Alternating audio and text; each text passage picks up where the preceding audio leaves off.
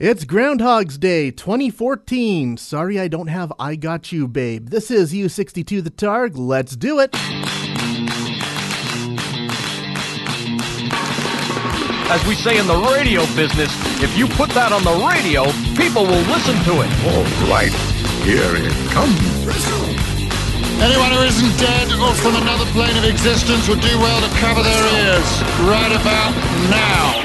Live on a little tiny microchip deep inside some electronics. Broadcasting to the world through the miracle of the internet. Ladies and gentlemen, this is U62 the Targ. Now your host, a man with a lifelong dream of getting paid to do this, Mark Kappas. On this week's show, Back to the Future comes to Broadway. We have our Lex Luthor, and the new Doctor gets some clothes to wear. It's episode 7.02, all coming together. So sit back, relax, grab yourself some warm root beer and a towel that's oh so fluffy.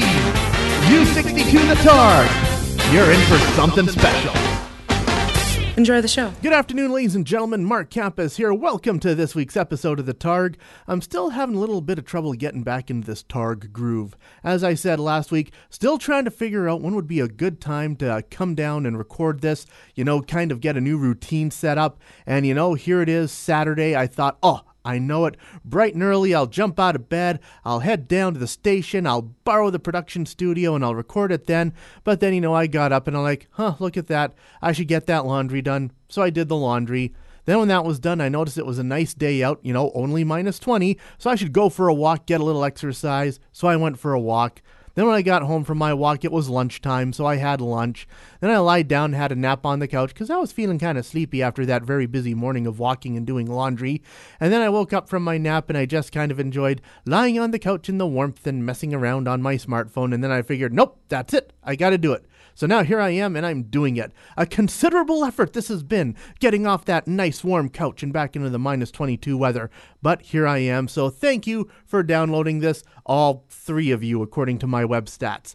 But no, things are good. You know, as the week was going on, I was thinking, I'm not going to have anything to talk about. But then lots of stuff happened on Thursday and on Friday, and I'm like, yes, stuff to talk about. The first thing to talk about, they are turning one of my all time favorite movies into a Broadway musical.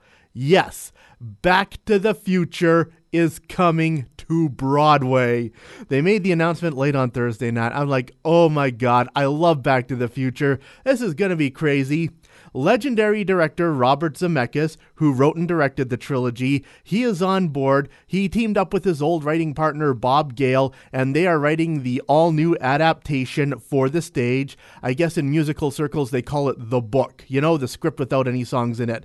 So Zemeckis and Gale, the two Bobs, they are writing the book.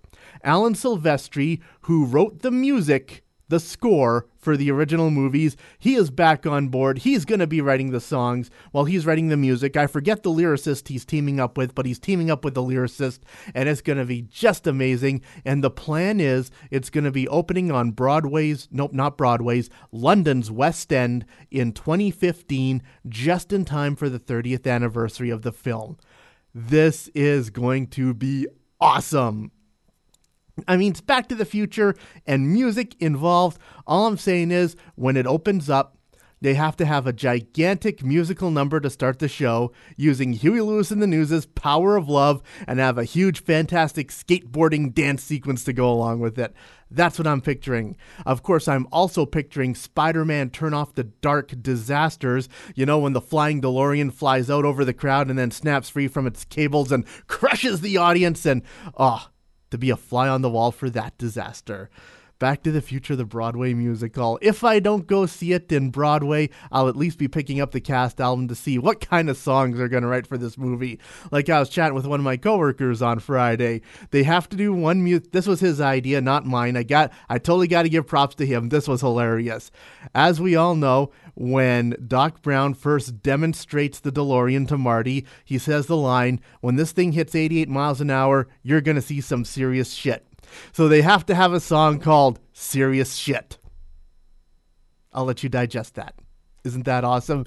Yes, it's stuff like that that's going to make a Back to the Future musical awesome. So again, it's just ah. all kinds of goosebumps and chills. Uh, but I'm about rambled out on that subject, so let's get to some music, shall we? Here we have one of the nominees for Best Original Song at the Oscars, off of the soundtrack for Despicable Me 2. Here's Pharrell Williams with Happy on U62 The Targ.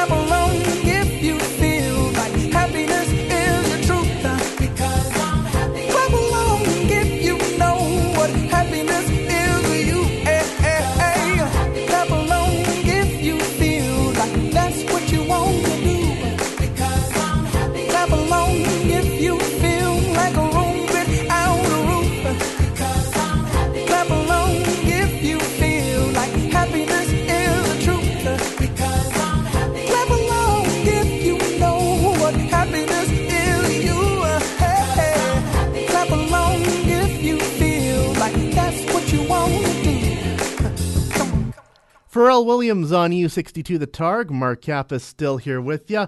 We also had some developments on the Batman versus Superman front this past week. For those just joining us, Man of Steel, the gritty reboot of Superman that we got this past summer, is getting a sequel. The sequel, tentatively titled Batman vs. Superman. And of course, the whole internet lost its collective shit when it was announced that Ben Affleck was going to be playing Batman. You know, I'm one of those guys, I'm thinking, you know what, Ben Affleck, I think he could pull that off. Let's give the boy a chance.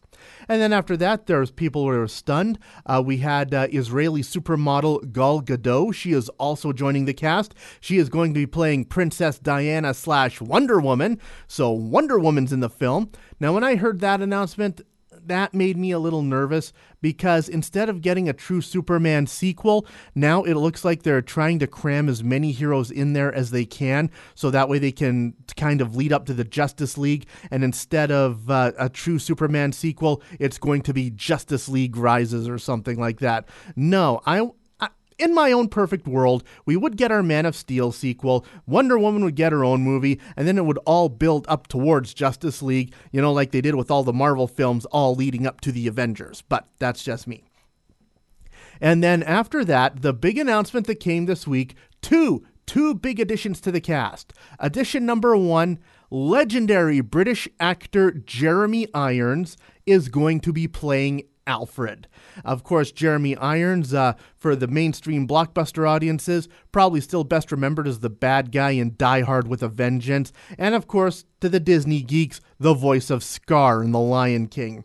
I think Jeremy Irons would make a great choice for Alfred, because, you know, I have seen him in a few comedic roles. He can get that dry wit that Alfred has, or if they want to go with the new revised Alfred, where he's like retired James Bond and kind of Batman's drill sergeant, they can go that way with him too. So Jeremy Irons very good for that.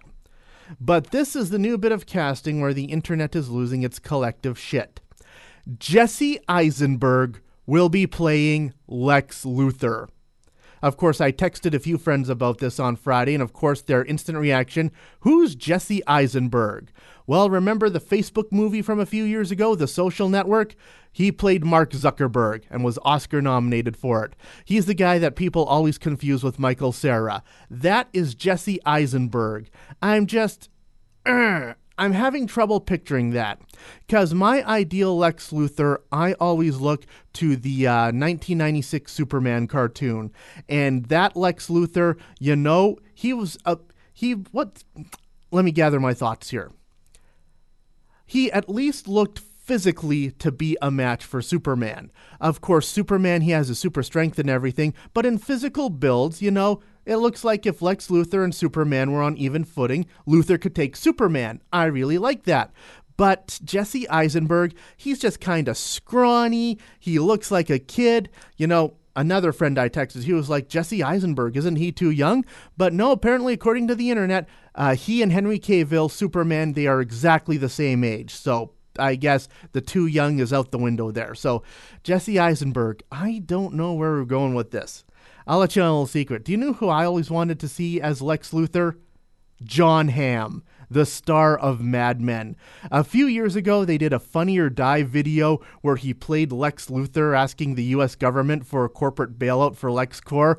Not only was that hilarious, I was just watching it and I'm like, oh my god, he's nailing Lex Luthor. So that would have been my personal choice. But Jesse Eisenberg, uh, I don't know, man. I don't know. But still, you know, sucker that I am, I'll be there opening day, May 2016, to see how it all comes together. You're listening to Mark Kappas It's clear to all of you that I am awesome. on U62. The Targ. Let it go, let it go. Can't hold it back anymore. Let it go,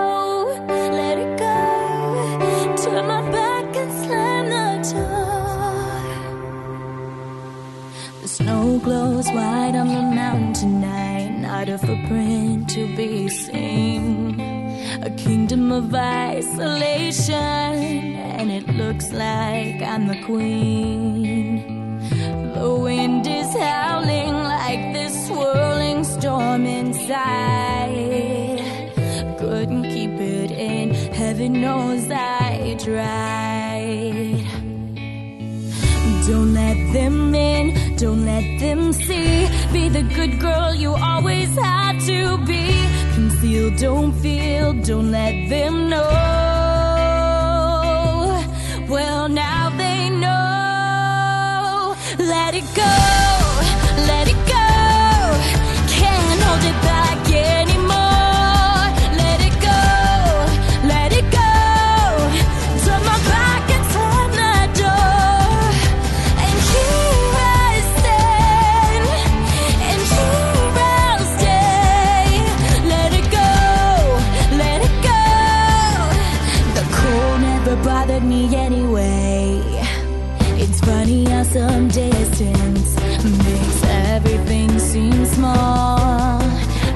And the one's that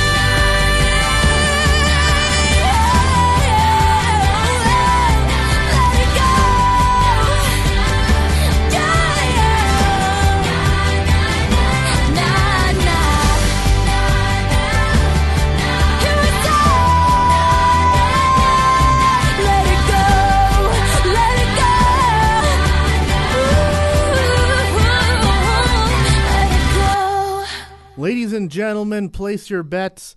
That's the sure bet this year. That's what's going to win Best Original Song at the Oscars this year. From the Disney animated epic Frozen, that is Let It Go, the pop version performed by Disney kid Demi Lovato here on U62 The Targ.